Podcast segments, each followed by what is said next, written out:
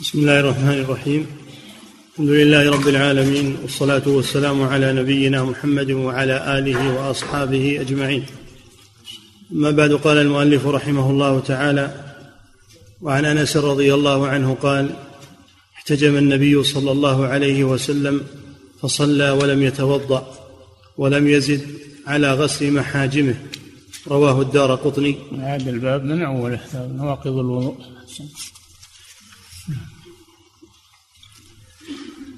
أبواب نواقض الوضوء. بسم الله الرحمن الرحيم. الحمد لله رب العالمين صلى الله وسلم على نبينا محمد وعلى آله وأصحابه أجمعين. قال رحمه الله تعالى أبواب نواقض الوضوء. نواقض جمع ناقض. والمراد بها مبطلات مبطلات الوضوء. تسمى النواقض. تشبيها لها بنواقض البناء التي تطرأ على البناء بعدما يقوم. نعم. باب الوضوء بالخارج من السبيل. الأول أول النواقض الخارج من السبيل القبل أو الدبر. من بول أو غائط أو ما أشبه ذلك. فكل خارج من السبيلين فإنه ينقض الوضوء. كل خارج من السبيلين فإنه ينقض الوضوء سواء كان قليلا أو كثيرا. وهو أنواع كما يأتي. نعم. عن أبي هريرة رضي الله عنه قال قال رسول الله صلى الله عليه وسلم لا يقبل الله صلاة أحدكم إذا أحدث حتى يتوضأ. فقال رجل من أهل حضرموت ما الحدث يا أبا هريرة؟ قال فساء أو ضراط متفق عليه. وفي حديث صفوان نعم. هذا أول النواقض ما يخرج من السبيلين. قوله صلى الله عليه وسلم لا يقبل الله صلاة أحدكم إذا أحدث حتى يتوضأ. أي لا تكون صلاته مقبولة عند الله سبحانه وتعالى مبرئة لذمته ولا يكون مؤديا للواجب. إذا حصل منه حدث حتى يتوضأ. إذا أحدث حتى يتوضأ. سأل رجل من حضرموت الراوي أبا هريرة رضي الله عنه ما الحدث؟ لأن الحدث المعروف عند الناس الشيء الحادث أو الشيء المحدث فاستشكل هذا الرجل. ووضح له أبو هريرة بالتمثيل بالمثال. ما هو بهذا حصر يعني لا ينقض الوضوء إلا هذا الذي ذكره أبو هريرة لا. لكن أبو هريرة أراد أن يمثل له بالحدث. فالخارج من السبيل يسمى حدثا. وهذا كناية لأنهم يكرهون ذكر الشيء المستكره باسمه. يكرهون ذكر الشيء المستكره باسمه لأن هذا تنفر منه الأسماء. فسمي بالحدث وهذا من باب الكناية. لكن هذا الرجل لم يتضح له ذلك حتى سأل. حتى سأل الراوي عن ذلك. فقال فساء أو ضراط. يعني هذا نوع من أنواع الحدث. وليس حصرا له في هذين الشيئين.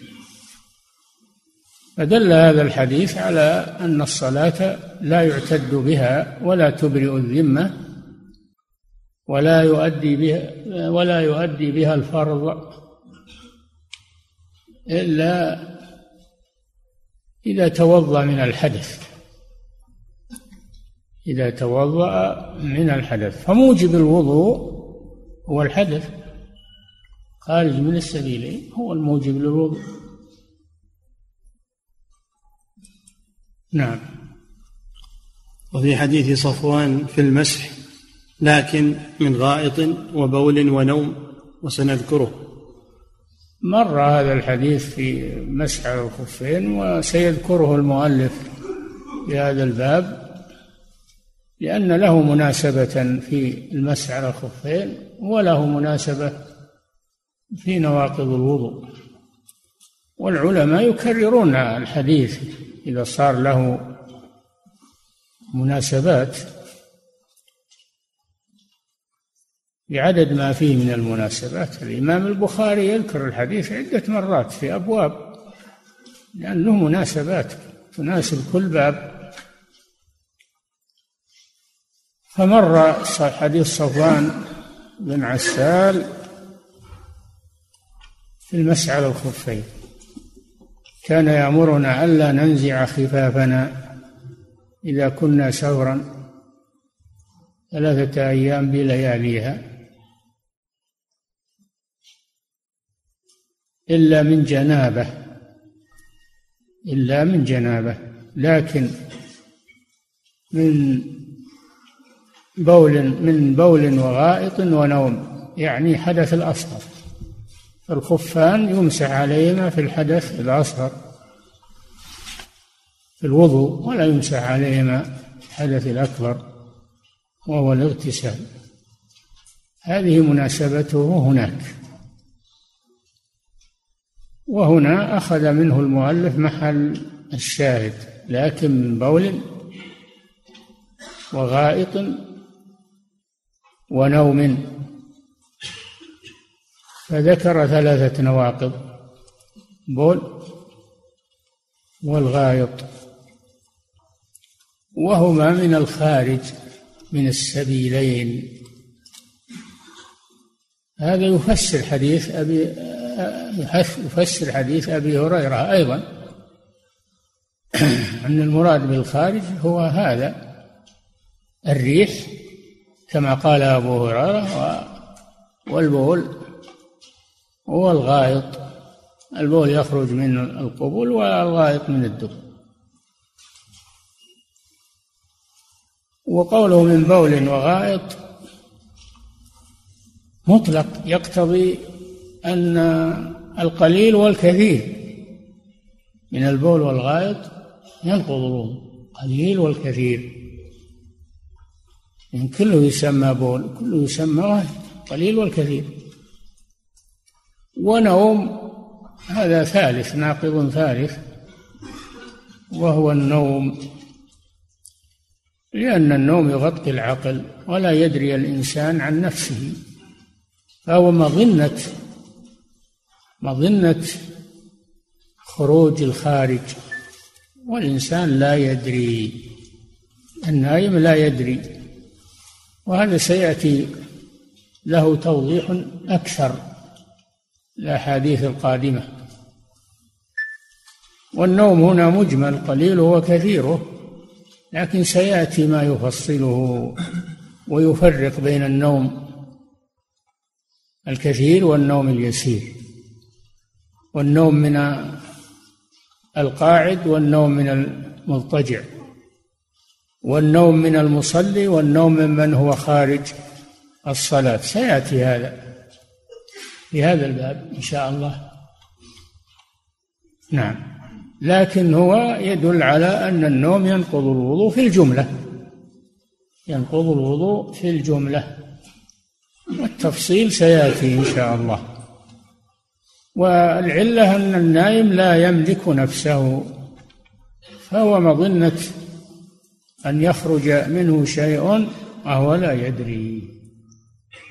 نعم. باب الوضوء من الخارج النجس من غير السبيلين. انتهينا من الخارج من السبيلين. ثاني خارج النجس من بقية البدن.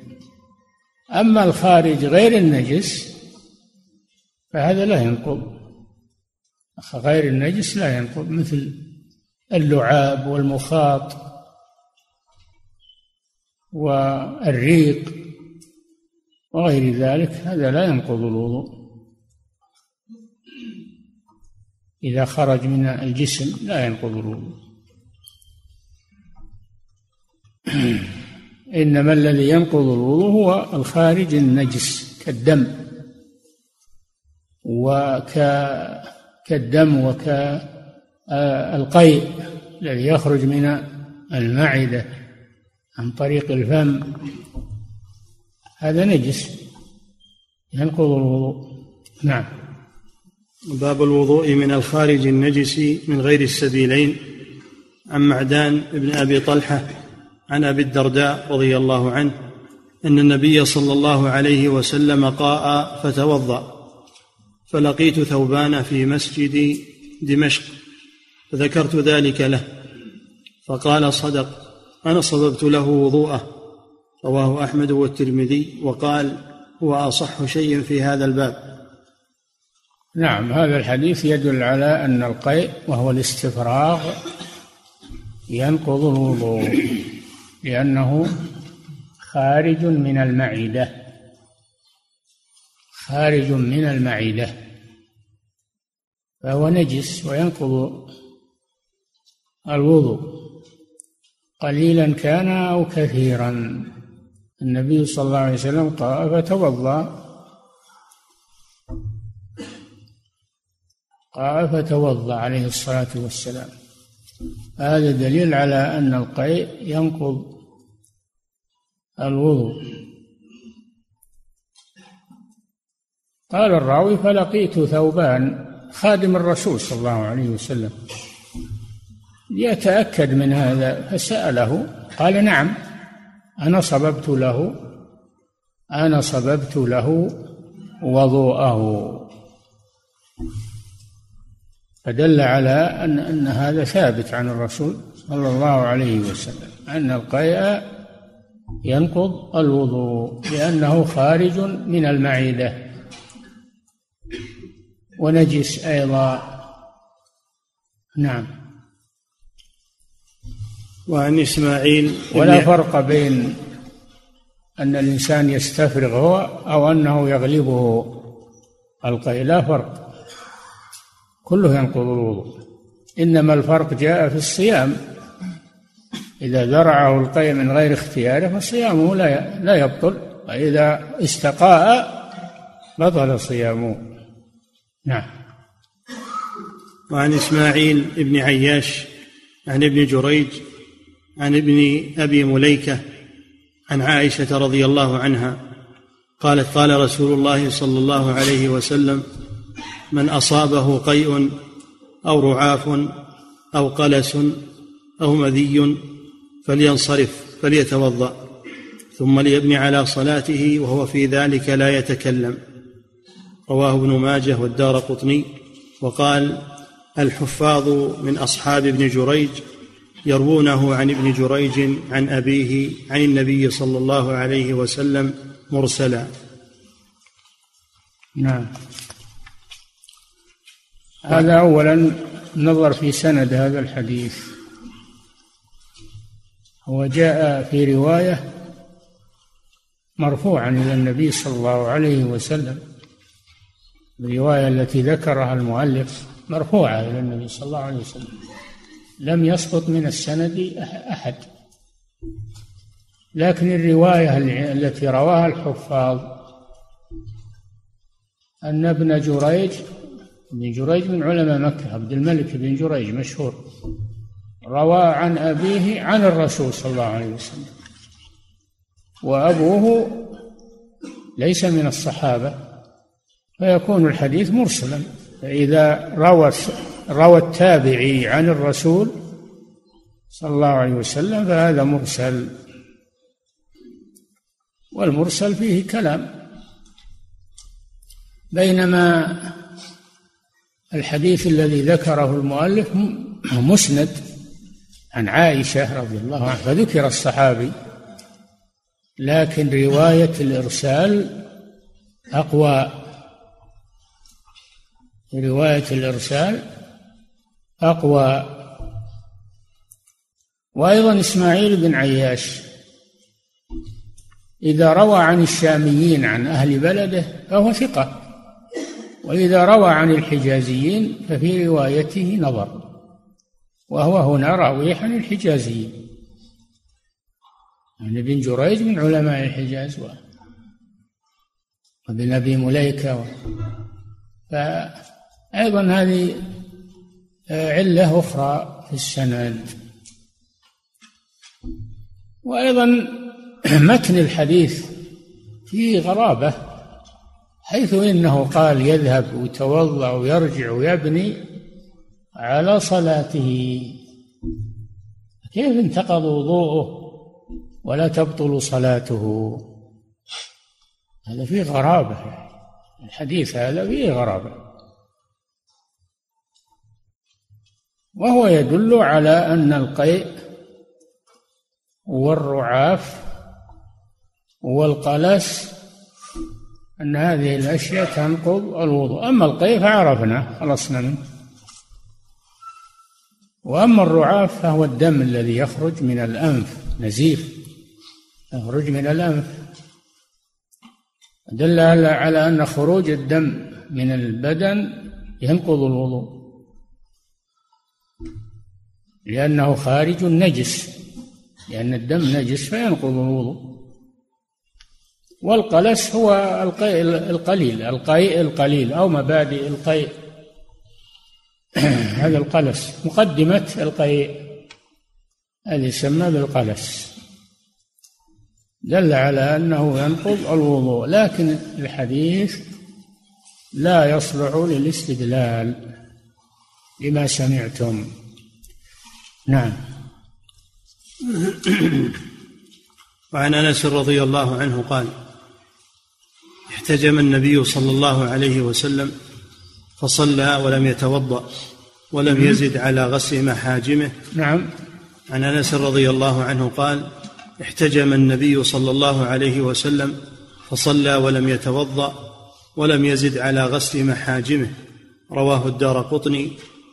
وقد صح عن جماعة من الصحابة ترك الوضوء من يسير الدم ويحمل حديث أنس عليه. وما قبله على الكثير الفاحش كمذهب أحمد ومن وافقه جمعا بينهما. نعم هذا كلام المؤلف رحمه الله. ان الأحاديث اختلفت في خروج الدم من البدن. هل ينقض الوضوء أو لا؟ بعضها يدل على أنه ينقض. وبعضها يدل على أنه لا ينقض لأن النبي صلى الله عليه وسلم احتجم. والإحتجام هو استخراج الدم من البدن. حجامة معروفة. ولم يزد على غسل محاجمه أي لم يزد على غسل محل الحجامة من بدنه عليه الصلاة والسلام. يعني غسل محل الحجامة ولم يتوضأ. هذا دليل على أن خروج الدم لا ينقض الوضوء. لا ينقض الوضوء. الصحابة رضي الله عنهم كانوا في المعارك تصيبهم الجراح ينزف منهم الدماء ومع هذا يصلون. ولا عمر رضي الله عنه طعن وهو في صلاة الفجر نزفت منه دماء فواصل الصلاة وأكملها عليه رضي الله تعالى عنه. فهذا دليل على أن الدم لا خروج الدم لا ينقض الوضوء. حصل بين الأحاديث إشكال. توسط المؤلف رحمه الله كما سمعتم فقال الأحاديث التي تدل على أن خروج الدم لا ينقض الوضوء محمولة على الدم اليسير. وأما الأحاديث التي تدل على أنه ينقض الوضوء فهي في الدم الكثير. هذا الذي قال المؤلف إنه يجمع بين الأدلة. وهذا كما سبق في الترجمة الخارج الكثير من البدن الكثير من بقية البدن من دم وغيره. نعم. باب الوضوء من النوم. إلا اليسير منه. على إحدى حالات الصلاة. على إحدى حالات الصلاة. يعني إذا نام وهو يصلي نعم. باب الوضوء من النوم إلا اليسير منه. على إحدى حالات الصلاة. عن صفوان بن عسال رضي الله عنه. هذا الحديث الذي أشار إليه في أول الباب وساق طرفا منه ساقه الآن كاملا. نعم. عن صفوان بن عسال رضي الله عنه قال كان رسول الله صلى الله عليه وسلم يأمر يأمرنا إذا كنا سفرا ألا ننزع خفافنا ثلاثة أيام ولياليهن إلا من جنابة لكن من غائط وبول ونوم رواه أحمد والنسائي والترمذي وصححه. نعم أما البول والغائط هذا ما فيه إشكال وينقض الوضوء كما سبق. وأما النوم فهو محل البحث. النوم هو محل البحث. في بعض الأحاديث أن أن النوم ينقض مطلقا قليله وكثيره ومنها هذا الحديث أو نوم أو نوم يعني قليل النوم أو كثيره. فالنوم قيل إنه ينقض الوضوء مطلقا. قليله وكثيره بينما حديث أن الصحابة ينتظرون الصلاة مع الرسول صلى الله عليه وسلم حتى تخفق رؤوسهم. يعني ينامون وهم جلوس. ثم يقومون ويصلون ولا يتوضؤون. دل هذا على أن النوم لا ينقض الوضوء. أن النوم لا ينقض الوضوء. وحديث تدل على أن الإنسان إذا نعس في صلاته راكعا أو ساجدا أنه لا ينتقض وضوءه. فحصل إشكال في هذه المسألة. والجمع بين الأحاديث والله أعلم. أن النوم الكثير الذي لا يشعر الإنسان معه بما حوله أنه ينقض الوضوء لأنه لا يدري ما حصل له وليس متمكنا من نفسه ينقض الوضوء لأن هذا مظنة الخارج. وهذا سيأتي العينان السهم فإذا نامت العينان استطلق الوكاء. فما دام الإنسان متيقظا فإنه يمنع نفسه. يمنع الخارج لكن إذا نام ما يشعر بشيء استطلق. ولانت أعضاؤه ولا يدري ما حصل له. فإذا كان النوم من متكي أو من مضطجع. إذا كان من متكي أو من مضطجع فإنه ينقض الوضوء لأن صاحبه لا يدري عن نفسه مسترخي. ما إذا كان النوم من جالس كالذي ينتظر الصلاة أو كالذي ينعس وهو يصلي ساجدا أو راكع ساجدا بعض الناس إذا سجد ينام. فهذا لا ينتقض وضوءه. وهذا يجمع فيه بين الأحاديث الواردة في هذا الباب. المختلفة يجمع فيها بهذا. نعم. وعن علي رضي الله عنه قال قال رسول الله صلى الله عليه وسلم العين وكاء السه والسه حلقة الدبر السه يعني حلقة الدبر شبهها بفم السقاء الذي موكى. فوكاء حلقة الدبر العين ما دامت مستيقظة. الإنسان يدري عن نفسه ويمنع ما يحصل له. كما يمنع الوكاء. هذا من باب التشبيه. نعم. تشبيه العين بالوكاء لأن كل منهما يمنع. نعم. وعن علي رضي الله عنه قال قال رسول الله صلى الله عليه وسلم العين وكاء السهم فمن العين يعني إذا كان متيقظا. شوف العين يعني ما دام متيقظا لم تنم عينه فقد أوكى نفسه ولا يخرج منه شيء. لكن إذا نام ضاع الوكاء ولا يدري عن نفسه. نعم. قال رسول الله صلى الله عليه وسلم العين وكاء السهم فمن نام فليتوضأ. رواه أحمد وأبو داود وابن ماجه. هذا مطلق. قليل النوم وكثير من نام فليتوضأ. نعم. مثل حديث صفوان أو نوم. نعم. وعن معاوية رضي الله عنه قال قال رسول الله صلى الله عليه وسلم العين وكاء السهم فإذا نامت العينان استطلق الوكاء. رواه أحمد والدار قطني. والسه اسم لحلقة الدبر. حديث معاوية رضي الله عنه مثل حديث علي رضي الله عنهم. مثل حديث علي. أن العين عندك حديث معاوية العين ولا العينان؟ العين العين وكاء العين وكاء السهف فإذا نامت العينان. العينان نعم. مثنى. استطلق الوكاء مثل حديث علي تماما. يدل على أن الإنسان ما دامت عينه متيقظة أنه يدري عن نفسه. ولو حصل منه نعاس فإنه لا يضر. كالجالس وكالمصلي لا يضر هذا. نعم.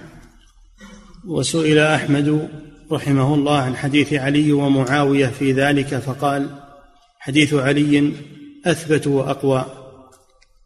نعم لكن المعنى واحد معنى الحديثين واحد. نعم. وعن ابن عباس لكن هذا من جهة السند. هذا الكلام من جهة السند. نعم. وعن ابن عباس رضي الله عنهما قال بت عند خالتي ميمونة فقام رسول الله صلى الله عليه وسلم فقمت إلى جنبه الأيسر فأخذ بيدي فجعلني من شقه الأيمن فجعلت إذا أغفيت يأخذ بشحمة أذني يأخذ بشحمة أذني. قال فصلى إحدى عشرة ركعة رواه مسلم. هذا ابن عباس رضي الله تعالى عنهما كان غلاما صغيرا وكانت خالته ميمونة زوج النبي صلى الله عليه وسلم ميمونة بنت الحارث وهي أخت أم هي أخت زوجة العباس أم عبد الله. أختها أم الفضل. أم ابن عباس يقال لها أم الفضل بنت الحارث وهذه ميمونة بنت الحارث أو أختان. واحدة مع النبي صلى الله عليه وسلم وهي ميمونة. والثانية مع عم الرسول صلى الله عليه وسلم وهي أم الفضل. فجاء ابن عباس يزور خالته زوج النبي صلى الله عليه وسلم وبات عندها بات عندها. فجاء النبي صلى الله عليه وسلم لأنه يوم ميمونة جاء بعد العشاء وتحدث مع أهله ثم نام عليه الصلاة والسلام.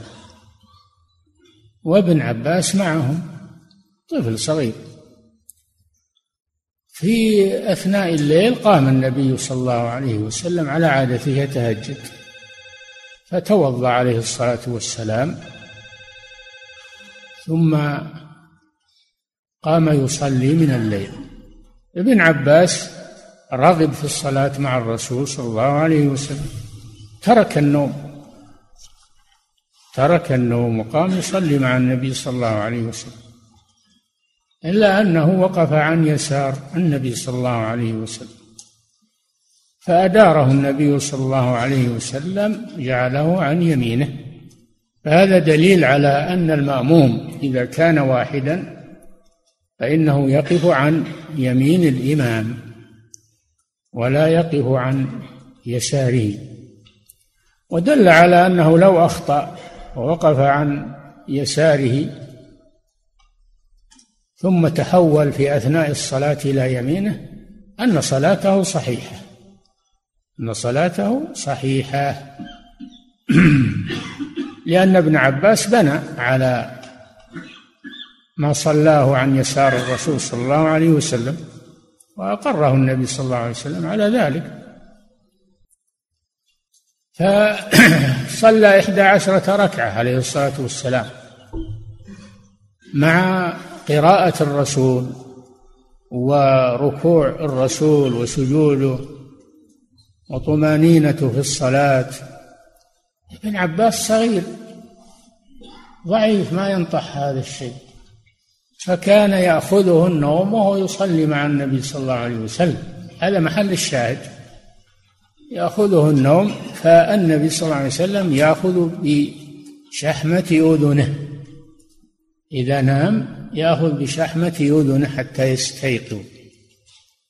ولم يأمره بالوضوء. فدل هذا على أن يسير النوم من المصلي لا يضر. هذا محل الشاهد. أن النوم من المصلي لا يضر صلاته. صلاته صحيحة. فريضة أو نافلة؟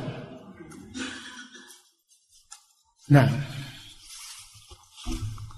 وعن أنس رضي الله عنه قال كان أصحاب رسول الله صلى الله عليه وسلم ينتظرون العشاء الآخرة حتى تخفق رؤوسهم ثم يصلون ولا يتوضؤون. رواه أبو داود. نعم. وهذا أيضا في النوم. هذا أيضا في النوم. كان الصحابة يعملون في النهار في المزارع وفي النخيل وفي يعملون النهار. فإذا جاء الليل يميلون إلى النوم والراحة. وكانوا يأتون لصلاة العشاء مع الرسول صلى الله عليه وسلم. ينتظرون الصلاة حتى يخرج صلي بهم فيأخذهم النعاس. خذهم النعاس حتى تخفق رؤوسهم تخفق على صدورهم من النوم. فيقومون ويصلون مع النبي صلى الله عليه وسلم. ولا يتوضؤون. هذا دليل على أن النوم لا ينقض الوضوء بينما مرت أحاديث تدل على أنه ينقض الوضوء. فما الجمع بينها الجمع؟ كما سبق أن النوم اليسير من الجالس لا ينقض الوضوء. كما أن النوم اليسير في الصلاة كما حصل لابن عباس مع الرسول صلى الله عليه وسلم لا ينقض الوضوء. فالذي ينقض الوضوء هو النوم المستغرق من المتكي أو من المضطجع. هذا هو الجمع بين الأحاديث. فلا يقال إن النوم لا ينقض الوضوء مطلقا ولا يقال إنه ينقض الوضوء مطلقا وإنما يفصل. كما دلت عليه الأحاديث. وهذا الذي عليه مذهب الإمام أحمد رحمه الله في مسألة النوم والتفصيل فيه. نعم. وعن يزيد بن عبد الرحمن وعن يزيد بن عبد الرحمن عن قتادة عن أبي العالية عن ابن عباس رضي الله عنهما. أن النبي صلى الله عليه وسلم قال ليس على من نام ساجدا وضوء حتى يضطجع. آه. هذا مثل مثل حديث ابن عباس. أن من نام وهو ساجد ليس عليه وضوء ما دام ساجدا على هيئة الصلاة. أما لو أنه سقط واضطجع فإنه ينتقض وضوءه. هذا واضح الحديث واضح في هذا. أنه ما دام على هيئة الصلاة ساجدا فإنه لا ينتقض وضوءه. أما إذا سقط واضطجع فإنه ينتقض وضوءه. نعم.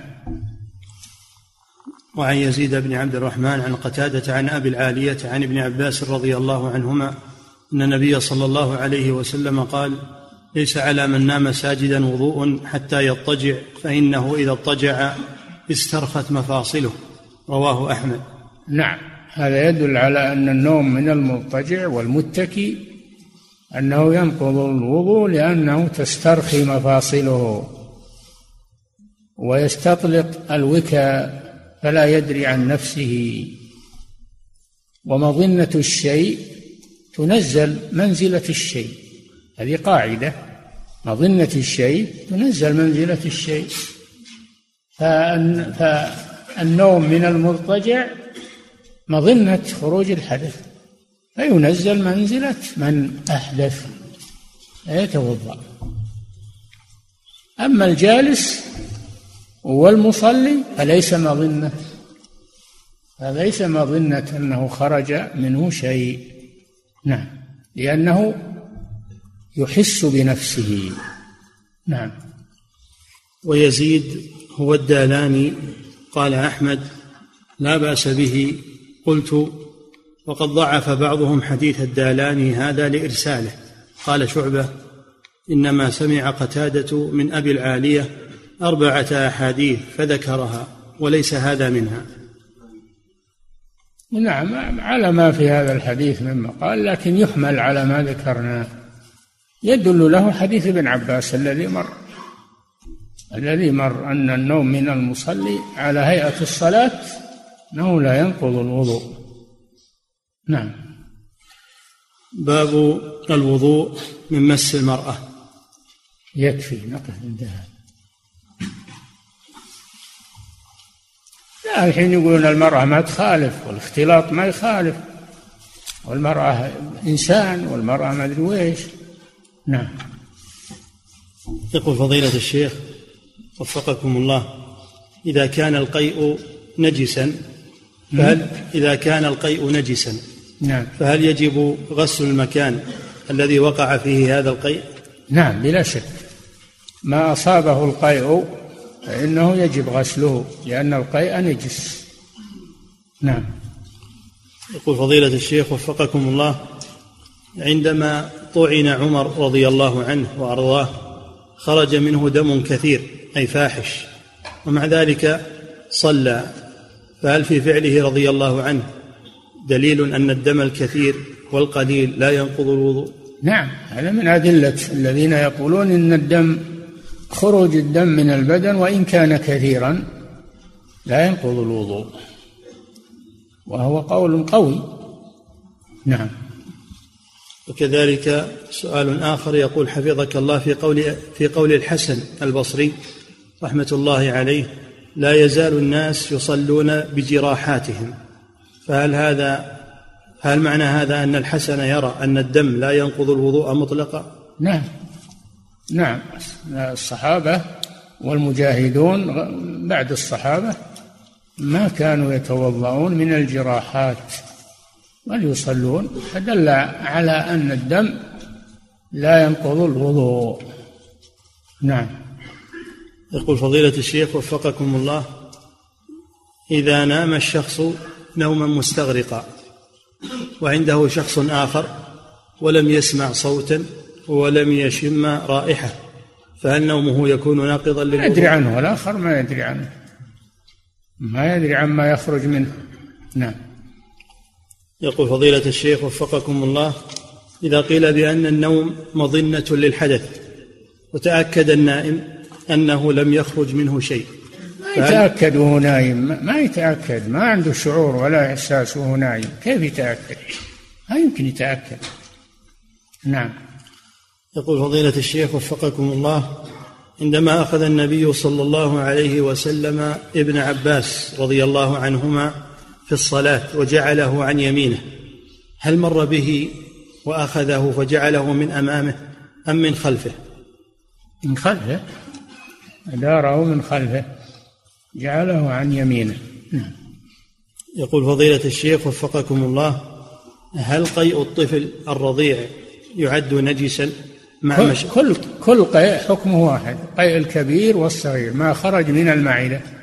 لأن قيء الصغير يخرج من معدته. ما خرج من المعدة فحكمه واحد من الكبير والصغير. نعم.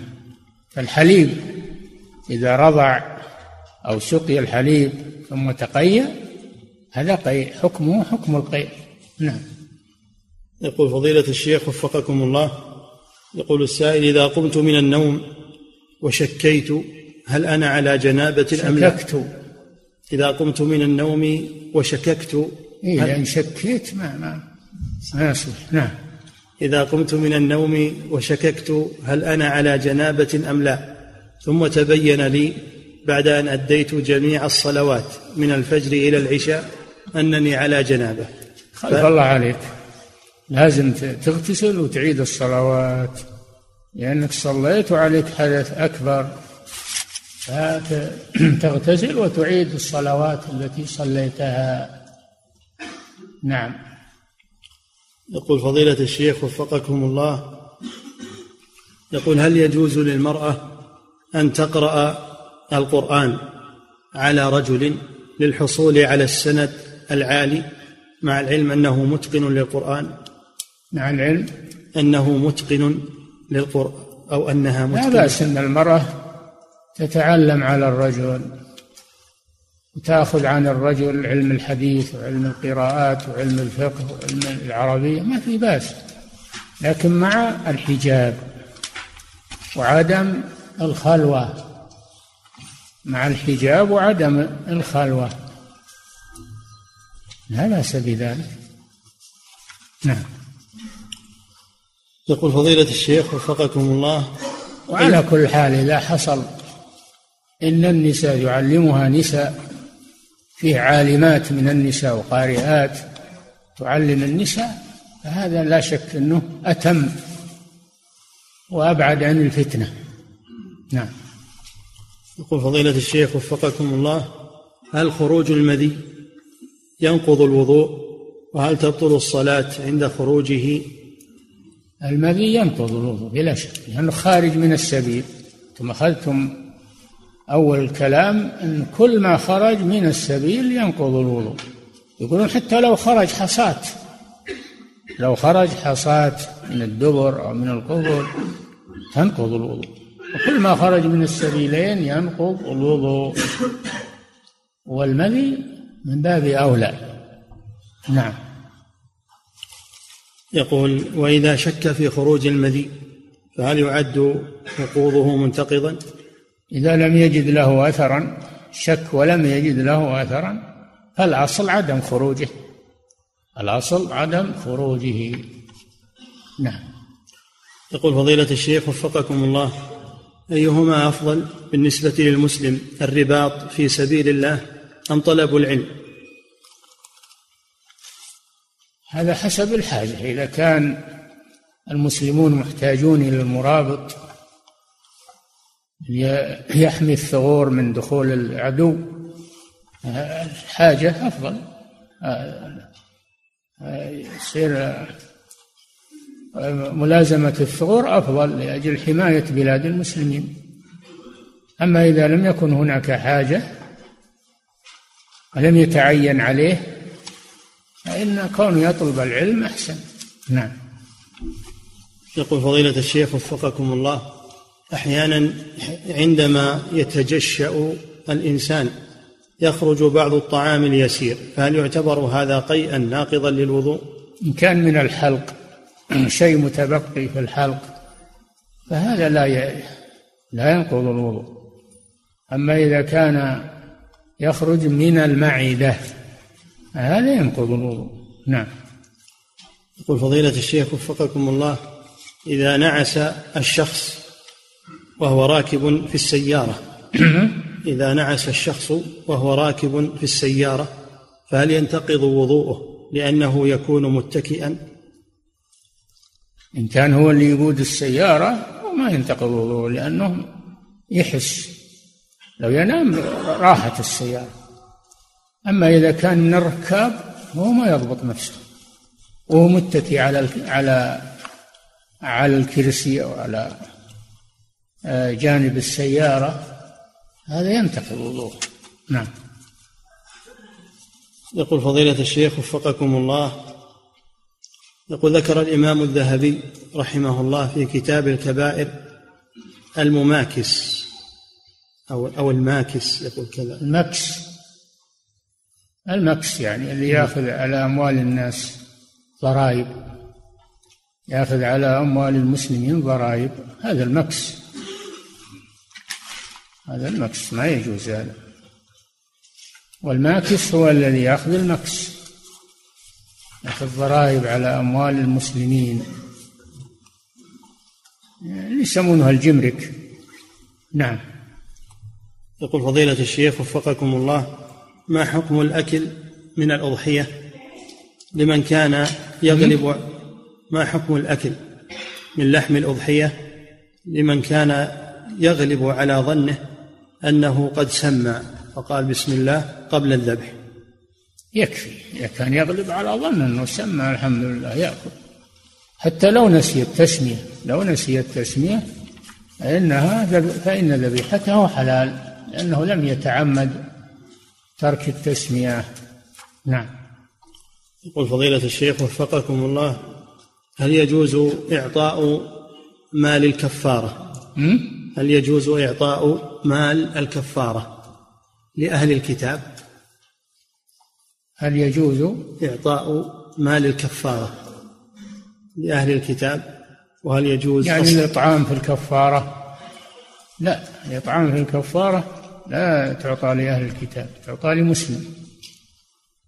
هذاك التبرع أما الواجب كالكفارة و والزكاة. زكاة الفطر زكاة المال. الواجب لا يعطى للكفار يعطى للمسلمين. نعم. يقول وهل يجوز الصدقة على أهل الكتاب؟ المحتاجين منهم وتبرع صدقة ما هي بزكاة وتبرع ما في بأس. نعم. يقول فضيلة الشيخ لا ينهاكم الله عن الذين لم يقاتلوكم في الدين ولم يخرجوكم من دياركم أن تبروهم وتقسطوا إليهم. نعم. يقول فضيلة أما الحربي لا الحربي ما يجوز في شيء لكن اللي ما هو بحربي يجوز أن تعطيها من التبرع. نعم. يقول فضيلة الشيخ وفقكم الله رجل يريد أن يشتري سيارة وليس عنده ثمنها فقال رجل له أنا أشتريها ثم أبيعها لك بالتقسيط فهل يباح ذلك؟ إن كان اشتراها للزبون ما شراها له هو شراها للزبون. وسلم ثمنها نيابة عن الزبون من باب القرض ويسترد بأكثر هذا ربا لا يجوز. أما إذا كان اشتراها لنفسه اشتراها لنفسه ما هو للزبون وملكها وقبضها يجوز أن يبيعها على الزبون. نعم. يقول فضيلة الشيخ وفقكم الله ما حكم الصلاة على النبي صلى الله عليه وسلم في آخر الجمعة؟ في آخر إيش؟ الجمعة. يعني يوم الجمعة. كيف في آخر الجمعة؟ وش قصده يعني يوم الجمعة؟ هذا الظاهر. صلى على النبي صلى الله عليه وسلم في ليلة الجمعة ويوم الجمعة. هذا من مواطن الصلاة عليه. في آخر الخطبة ما ورد هذا. يعني أن الخطيب يختم الخطبة بالصلاة على الرسول هذا ما ورد فيما أعلم. نعم. يقول فضيلة الشيخ وفقكم الله إنسان في طواف الإفاضة طاف شوطين على طهارة ثم أحدث فذهب وتوضأ ثم أكمل على الأشواط فطاف خمسة. فهل فعله صحيح؟ خلف الله عليه. يعيد الطواف من جديد. لأن الطواف يشترط أن يكون على طهارة في كله من أوله إلى آخره. فإذا انتقض وضوءه أثناء الطواف بطل طوافه فيذهب يتوضأ ويستأنف من جديد ولا يبني على ما سبق. نعم. يقول فضيلة الشيخ إلا على قول الذين يشترطون الطهارة في الطواف على قولهم ذمتهم إذا كان بيأخذ بقولهم على ذمته. أما أنا أقول لا. الطواف تشترط له الطهارة. ولا يبني على ما انتقض وضوءه فيه. نعم.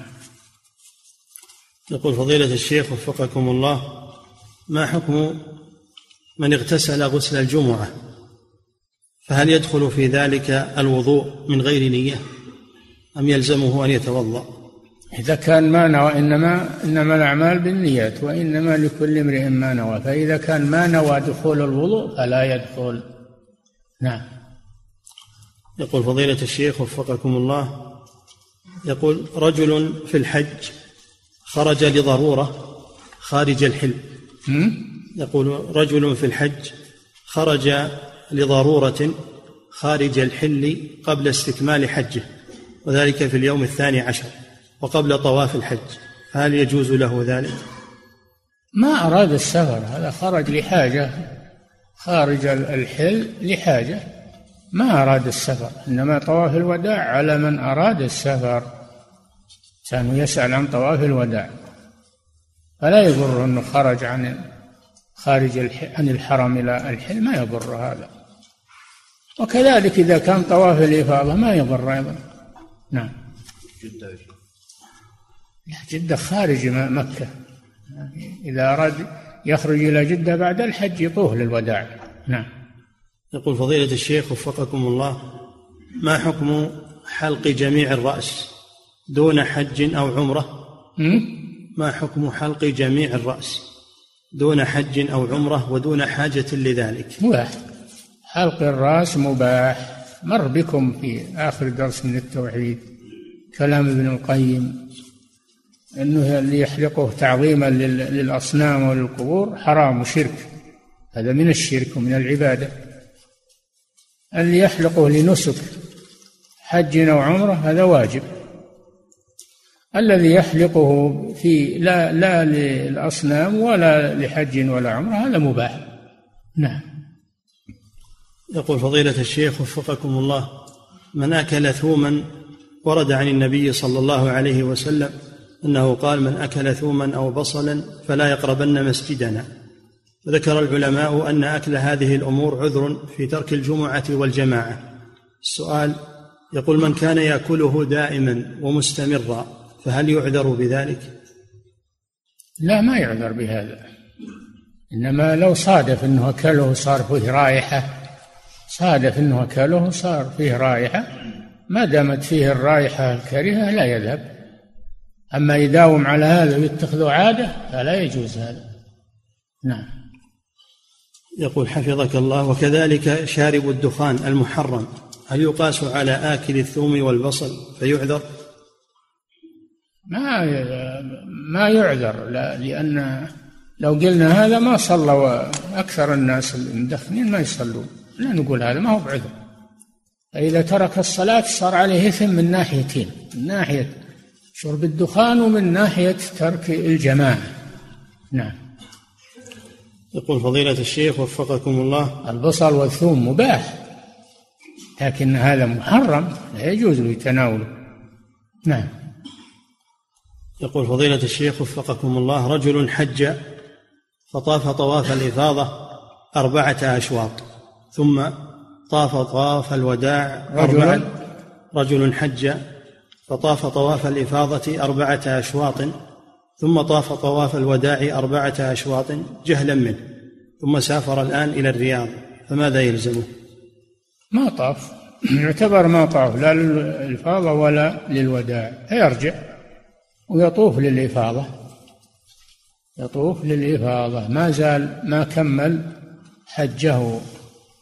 ما يرجع للوداع. الوداع فات لكن يرجع للإفاضة يطوف للإفاضة.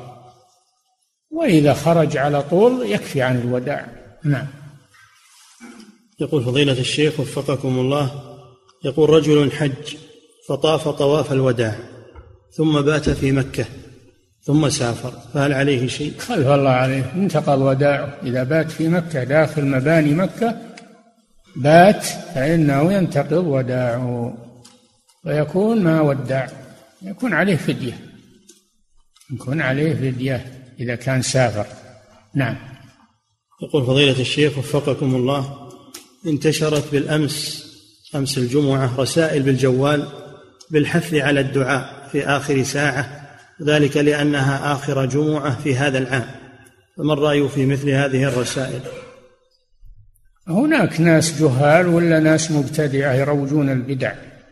آخر العام ما يشرع فيه شيء من العبادات. ما يشرع في آخر العام شيء من العبادات. فمن شرع فيه شيئا فهو مبتدع. وشر الأمور محدثاتها. نعم. وكذلك يقول حفظك الله في سؤال آخر. تذكير الناس بالوعظ عند نهاية كل عام. تذكير؟ تذكير الناس ووعظهم عند نهاية كل عام. كذلك ما يحدث شيء في آخر العام. ولا تخصص له خطبة لأن هذا يجعلهم الناس يعظمون آخر العام وهم الهصل هذا. فلا يجوز هذا الشيء. نعم. يقول فضيلة الشيخ وفقكم الله هل يجوز عند ذكر أي فرد من آل البيت سواء كان صحابيا أو تابعيا أو غيرهم أن نداوم على قول عليه السلام. لا إذا كان هذا شعار لأهل البيت كما عند الرافضة فلا يجوز. أما لو قال بعض الأحيان لمسلم سواء من أهل البيت أو من غيرهم. إذا قالوا مرة واحدة أو بعض المرات لمسلم لا بأس. نعم. يقول فضيلة الشيخ وفقكم الله ما حكم دعوة الناس إلى الوليمة في المسجد؟ بمعنى أن يقوم رجل من جماعة المسجد بعد الصلاة فيدعو الموجودين إلى وليمة عرس أو غير ذلك من الولائم. الله يقويه طيب ما في بأس. أنه يقوم ويقول للجماعة تفضلوا ولا ترى عندي وليمة يوم كذا؟ في المسجد ما يخالف. هذا ما هو مثل إشهاد الضالة ولا مثل نعم. ولا مثل البيع والشراء نعم. هذا يدل على الكرم وعلى نعم. يقول فضيلة الشيخ وفقكم الله من يدعو في القنوت فيقول اللهم أنت الكريم فلا تبخل. من يقول في دعاء القنوت اللهم أنت الكريم فلا تبخل. أو فلا فلا تبخل. أنت الكريم فلا تبخل. أو يقول الكريم الذي لا يبخل. الكريم الذي لا يبخل. الحليم الذي لا يعجل. ما في بس هذا معنى. هذا معنى. هذا من معنى الكرم معنى الحلم. نعم. يقول فضيلة الشيخ وفقكم الله بعض الناس يقول إن الشيخ المجدد محمد بن عبد الوهاب رحمه الله أقام الحجة على أهل شبه الجزيرة العربية فلا يعذرون بالجهل في عبادة غير الله وأمور الشرك أما غيرهم من البلاد كأهل مصر والشام وغيرهم فيعذرون بالجهل ويحملون فتاوى العلماء على ذلك هل هذا القول صحيح؟ سبحان الله اللي خارج السعودية وخارج الجزيرة ما يسمعون القرآن ما يسمعون الأحاديث ما يسمعون كلام أهل العلم ويقرؤونه. يعني كلام ابن عبد الوهاب بس كلام ما, ما له أصل. قامت عليهم الحجة. كل من سمع القرآن وهو عربي يفهم معنى العربية قامت عليه الحجة. وأوحي إلي هذا القرآن لأنذركم به ومن بلغ. ومن بلغ. إذا كان الإنسان عربي يفهم لغة القرآن وهو يحذره من الشرك يحذره من الكفر توعده بالنار يعني ما هو بعربي ما يفهم. كيف ما تقوم عليه الحجة؟ نعم. خلنا من الفتاوى وخلنا من قول فلان و... القرآن القرآن واضح بهذا. نعم. إن الله لعن الكافرين. ما يفهم هذا؟ إنه من يشرك بالله فقد حرم الله عليه الجنة. ما يفهم هذا؟ سبحان الله نعم. فلا تدعوا مع الله أحدا. وهو يقول يا عبد القادر يا فلان يا هذا ما يفهم. يدعو غير الله ويسمع قوله تعالى فلا تدعوا مع الله أحدا. نعم. يقول فضيلة الشيخ وفقكم الله ما أنواع الحب؟ وهل يكون حب الولد لوالده الكافر ممنوعا أو مشروعا؟ أنواع الحب عشرة درجات الحب عشر درجات وأعلاه الخلة. أعلى درجات الحب هي الخلة. وحب الوالد المسلم لولده الكافر هذا من باب المحبة الطبيعية. أما إذا أحبه من ناحية الدين فهذا لا يجوز. محبة الدينية ما تجوز. يحبه من أجل دينه ما يجوز. لكن يحبه محبة طبيعية مقتضى الطبيعة. هذا لا يؤاخذ عليه الإنسان. هذا ما هو من الدين. طبيعة البشر كذا أنه يميل إلى قريبه يميل إلى زوجته الكتابية يميل إليها. محبة طبيعية هذه. نعم. يقول فضيلة الشيخ وفقكم الله امرأة خرجت من منى إلى المسجد الحرام قبل صلاة المغرب. خرجت؟ امرأة خرجت من منى إلى المسجد الحرام قبل صلاة المغرب وفي الطريق أدركتها, أدركتها الصلاة وكان الجو ممطرا فلم تستطع الخروج من السيارة للمطر وازدحام الطريق فصلت المغرب داخل السيارة. هل صلاتها صحيحة؟ ما ما احتاجت إلى الصلاة في السيارة. تصبر تأخر الصلاة وتصليها إذا زال المطر أو توقف المطر. احتاجت إلى هذا. اللهم وسعنا وقت الصلاة. نعم. إذا كانت صلت في السيارة تعيد الصلاة. نعم. يقول فضيلة الشيخ وفقكم الله يقول من المعلوم أن نصاب زكاة الفضة مئة وأربعون مثقالا ما يساوي ستة وخمسون ريالا فضيا كما قرر ذلك أهل العلم. سؤاله هل إذا كان معي ستة وخمسون ريالا سعوديا ورقيا من هذه الريالات المعاصرة يعتبر نصابا فتجب فيه الزكاة؟ لا. تسأل تسأل الصيارفة كم يساوي ست وخمسين ريال من الفضة؟ من النقود الورقية. فما يساوي صرف ست وخمسين ريال فضة؟ هذا هو النصاب. وهذا يزيد وينقص. نعم. يقول فضيلة الشيخ وفقكم الله اشتريت قطعة أرض وفي نيتي أنه على حسب ظروفي في المستقبل فإما أن أقيم عليها بناء لي وإما أن أبيعها فهل فيها زكاة؟ لا ما دمت لم تعزم على بيعها وإنما أنت متردد بين أن تبني عليها أو لا تبني عليها ليس فيها زكاة. نعم. يقول فضيلة الشيخ وفقكم الله هناك ممن ينتسب إلى أهل العلم خرج قبل أيام بفتوى بجواز قيادة المرأة للسيارة. قد تحدى أهل العلم والعلماء بأنه لا يوجد دليل في القرآن على منع ذلك ثم خرج علينا بفتوى أخرى بجواز الاختلاط في الأعمال وأن الاختلاط الممنوع هو الملامسة الجسدية.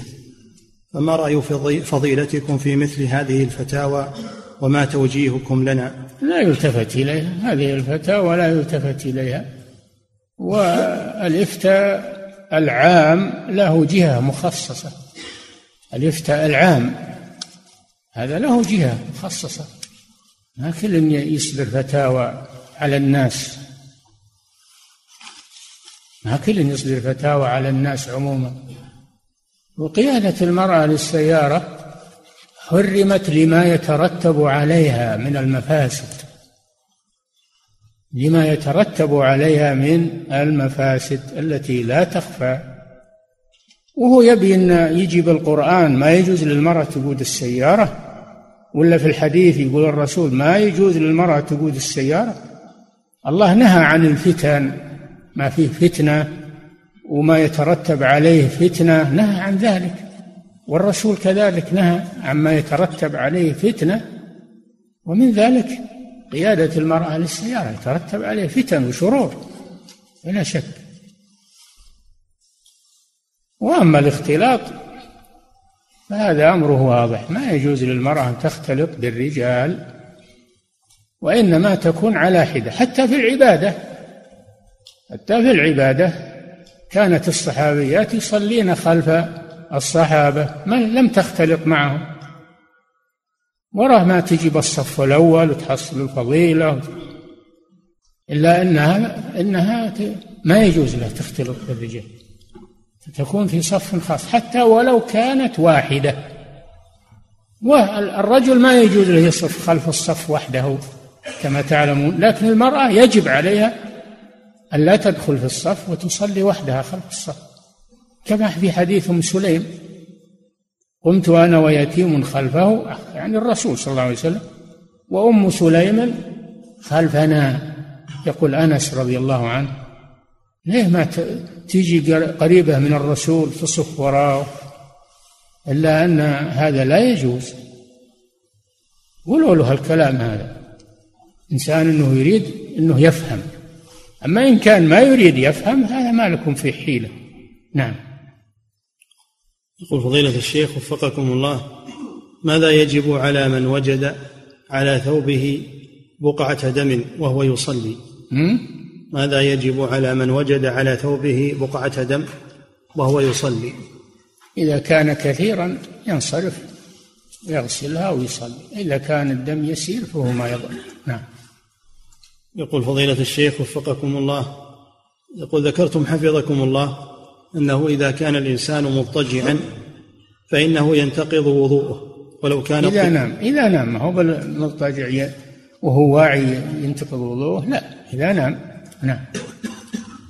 يقول فضيلة الشيخ وفقكم الله امرأة صامت أيام التشريق وكان هذا الصيام قضاء من رمضان وهي قد صامت بناء على فتوى من امرأة مثلها عامية فماذا عليها؟ هل تريد هذا صوم حرام. هذا صوم حرام ولا يجزي عن القضاء القضاء باقي في ذمتها. نعم. يقول فضيلة الشيخ وفقكم الله النوم هل يقال إنه ناقض بذاته وهو حدث أو مظنة مظنة الناقض. ما هو ناقض بنفسه؟ مظنة الناقض وهو خروج الشيء. نعم. يقول فضيلة الشيخ وفقكم الله يقول ما صحة حديث من أدرك تكبيرة الإحرام مع الإمام أربعين يوما كتب له براءتان؟ من النفاق ومن النار أو ما جاء في معناه. والله ما ما أدري. ما ما وقفت على هذا ولا أدري. لكن لا شك أن إدراك تكبيرة الإحرام أنها فضيلة عظيمة. نعم. يقول فضيلة الشيخ وفقكم الله رجل جاء بشخص رجل جاء بشخص هندي فذبح له ثمان ذبائح. ثمان ذبائح وكان الرجل يسمي مع الذابح فيقول بسم الله والذابح لا يقولها. وبعد ذلك تبين له أن الذابح هندوسي. فما الحكم هنا؟ وماذا يفعل بهذه الذبائح؟ ذبائح حرام ذبح الكافر حرام ما عدا أهل الكتاب. وطعام الذين أوتوا الكتاب يعني ذبائح حل لكم. هذا خاص باليهود والنصارى. أما الكافر الوثني هذا ذبيحته نجسة وحرام ميتة ما يجوز أكلها. نعم. يقول فضيلة الشيخ وفقكم الله يقول كيف تحل ذبيحة النصراني الذي يذبح باسم المسيح؟ ومع ذلك لا تحل ذبيحة القبور الذي يذكر اسم الله على ذبيحته. حتى النصراني إذا سمعت يذكر اسم المسيح لا تأكلها. لا تأكلها لأن هذا مشرك. والمشرك من النصارى أو من المسلمين ما يجوز. نعم. إذا سمعتم. نعم. يقول فضيلة الشيخ وفقكم الله يقول طفت طواف الوداع ونظرا للزحام فقد طفت. لكن إذا لم تعلم إذا لم تعلم ولم تسمعه فذبيحته الأصل فيها الحل الله جل وعلا قال وطعام الذين أوتوا الكتاب حل لكم. لكن إذا سمعتم يشرك بالله فلا تأكل ذبيحته نعم. يقول فضيلة الشيخ وفقكم الله طفت طواف الوداع ونظرا للزحام فقد طفت ثلاثة أشواط في الدور العلوي وأربعة في الدور الثاني فهل يجزئ هذا الطواف؟ إن شاء الله لا بأس بذلك. الطواف داخل المسجد الحرام كله صحيح إن شاء الله. سواء في الدور آه، الأرضي أو في الدور الثاني أو في الثالث أو في السطح أو بعضه في مكان وبعضه في مكان آخر ما يخالف. نعم. يقول فضيلة الشيخ وفقكم الله يقول أنا إمام مسجد ويطلب مني بعض الجماعة حين حين يتوفى أحد الجيران أو أقاربهم يتوفى ما هي يتوفى ما هو يتوفى نفسه؟ ومنكم من يتوفى؟ نعم. أنا إمام مسجد ويطلب مني بعض الجماعة حين يتوفى أحد الجيران أو أقاربهم أن أعلن عن وفاته ومكان الصلاة عليه. فما الحكم في ذلك؟ لا بأس بذلك هذا طيب. لأجل الصلاة عليه والدعاء له تحصيلهم الأجر لذهابهم وصلاتهم على أخيهم. هذا مقصد طيب. نعم. يقول فضيلة الشيخ وفقكم الله اقترض مني رجل مبلغا من المال. ثم وجدني في المسجد فأعطاني هذا المبلغ داخل المسجد فأخذته منه. فهل, فهل هذا العمل صحيح؟ هذه خلهم بالمسجد. لو صرت ما تبيهم خلهم في المسجد. ما يخالف هذا. اللي ما يجوز البيع والشراء والعقود أما الوفاء يعطيك فلوسك ما يخالف. أو أن تقرضه ما يخالف. نعم. يقول فضيلة الشيخ وفقكم الله يقول ولدي عمره إحدى وعشرون سنة. ويقول السائل يقول إنه لا يصلي وأحيانا يذهب إلى البيت فأقول له هل صليت؟ فيقول نعم وأشك في ذلك حيث إنه يعود فورا. فبماذا تنصحونني وفقكم الله؟ لازم من مجاهدته والصبر عليه حتى يصلي. لازم تصبر على هذا. اصبر على هذا. ما دام عندك